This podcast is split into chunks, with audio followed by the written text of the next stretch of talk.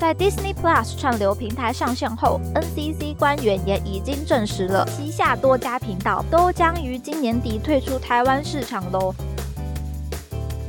嘿，我是佳佳，这个 Podcast 要开始喽！如果喜欢我们的节目，就按下订阅，或在 Apple Podcast 留下五星评价哦。本集追追搜 News 来到六月第二周，一起回首近一周的搜寻趋势与热门事件吧。最近这一周阴雨的天气有没有带给大家什么样的心情呢？下雨天最讨厌的应该就是在上下班的时候遇上一个啊大雨的情况，不管是骑车啊穿雨衣弄得湿哒哒的，都是非常不开心的事情。但也就是这样的好大雨天气，终于让高雄脱离了缺水的情况啦。那么接下来的天气呢，还是不太稳定哦，会有降雨的情况出现，大家还是要记得携带雨具出门。那骑车开车的时候。一定要好好的注意安全啦。那么上周有哪些热门事件呢？首先看到的是卫视中文台在六月十六号来到一万笔以上的搜寻。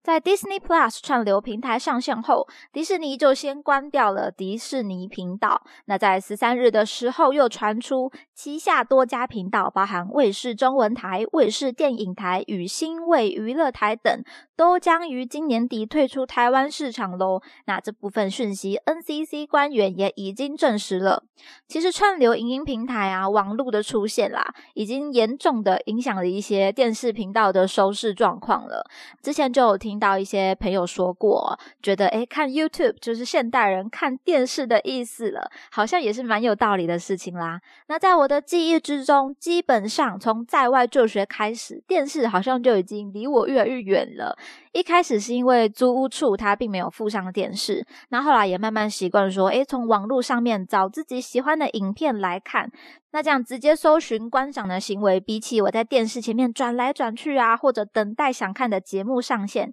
更加的方便啦。逐渐就替代了电视在我生活之中的一个休闲功能。有没有朋友是跟佳佳一样的呢？不过电视在年节的时候，我觉得还是比较有氛围的一件事情，就是全家一起聚在电视前面看一些新春气化节目。至少在我的儿时记忆，在我的回忆里面，觉得这件事情是很有氛围的。因为像小朋友就不太会打麻将嘛，所以就会在电视前面一起看一下新春综艺节目啊，或者说看看周星驰的电影啊，其实就是一个很快乐的回忆耶。但是这样的生活可能真的要慢慢被取代掉了，所以大家也可以来留言分享一下，最近你们还会看电视吗？对于看电视的这件事情，还有什么样的印象呢？下一个关键字看到的是 CPI，在六月十三日来到一万笔以上的搜寻。美国劳工统计局在十三日公布，五月 CPI 增率仅零点一趴，年增率从四月的四点九趴减至四趴，创下二零二一年三月以来的新低喽。而物价压力的减轻，也让联准会更有理由在十四号这一天的货币政策会后，跳过了一次的升息啦。根据新闻资料，汽油它是整体五月 CPI 下降的最大动力，而五月份其他上涨的项目则包含二手车和卡车，连续两个月上升四点四趴，以及机动车保险指数也上涨了两趴，服装、个人护理和教育指数也在五月份有所上升了。那么接下来，也许在股市啊经济上会有哪一些变化呢？大家也可以针对于自己的领域或者产业继续的来关注喽。快速的带过了这一项。经济市场上的消息，下一个要再来看到的是，In and Out 在六月十二号来到两万笔以上的搜寻。In and Out Burger 是美国西部最受喜爱的汉堡店之一，这一次在台湾登上排行榜，是因为他们在十三日的时候快闪台湾一天啦。从前一日的搜寻量来看，其实是有许多民众在关注这一次的快闪活动的。因此，在十三号活动当天，开卖不到一小时，限量的六百个汉堡就已经完售一空喽，轰动一时啊，非常有话题性。但是对于扑空没有买到的人，可能就一点都不开心啦。部分网友还直接上 Google Map 怒给一星评价，但是又出现了搞错复评对象的议题啦。因为大家给出复评的是出出租场地的意式料理餐厅，他们虽然提供租借场地，但是并不参与活动哦，所以被网友下一星复评的时候就啊有点尴尬了。业者赶快回复评论灭火，表示您好，我们只是租场地，您可以到 In and Out 的粉丝专业反映哦。所以没想到还会出现这样的问题啦，本来只是租个场地，也会被扫到台风尾，可能之后的人都会对于要把场地租借给其他品牌使用的话，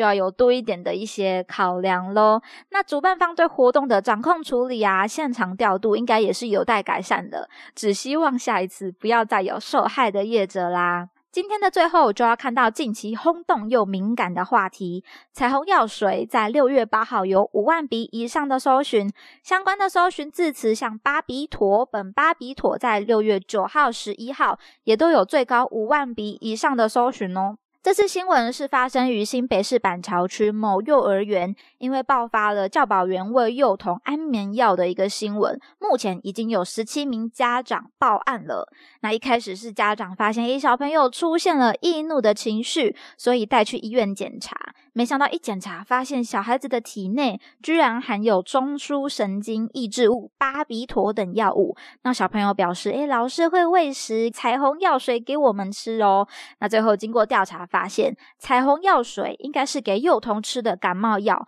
因为五颜六色，所以小朋友觉得它是一个彩虹药水啦。不过因为没有看诊单以及家长同意的佐证，目前有很多的怀疑跟讨论了。那么在幼童身上，到底为什么会有毒物反应？呢，还是一个有待厘清的情况啦。所以从一开始彩虹药水关键字到巴比妥的出现，可以看出目前社会舆论也开始在寻找相关的资讯了。那么究竟巴比妥是什么呢？它是一个中枢神经抑制剂的安眠药，该药物会抑制中枢神经，造成意识障碍，长时间使用会产生耐受性、依赖性，以及出现嗜睡啊、脚步不稳、注意力不集中、记忆力和判断力。减退的症状哦，小朋友的健康一定是家长最重视的啦，所以这件事情它势必要有一个水落石出的答案。给关注议题的社会大众一个解释了，只不过议题的出现其实也有些隐身的话题哦，好比是因为事发在新北市嘛，那么目前有宣布参选总统的侯友谊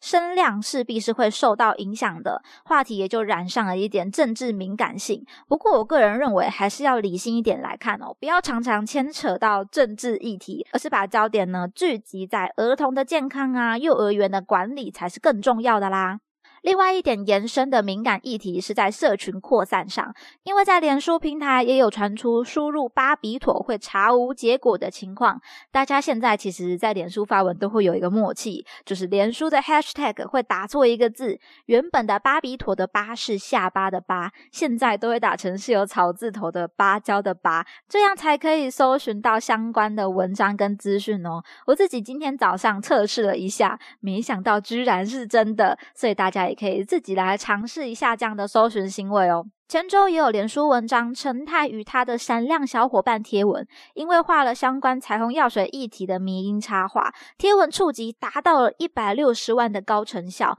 但是却遭到连书的无预警下架啦，非常可惜，但也是一个提醒喽，要如何去蹭这些敏感议题的文章，或者说在蹭话题之前，也可以多看两眼连书的社群守则，其他相关也在呼应这个议题的文章，他们是怎么做的，稍微观察一下。或许可以提高一点点安全性哦。那如果在发布贴文后出现好数据，真的要赶快截图或者记录下来，不然万一消失了又申诉无果的话，就真的没有留下记录了，心血消失是真的会非常难过啦。那么今天的内容就分享到这边，听完节目欢迎留言你的任何想法，佳佳也会一一的来回复哦。喜欢的话要记得订阅加分享，追踪追追 news 来加入 Jack Podcast 的聊天室吧。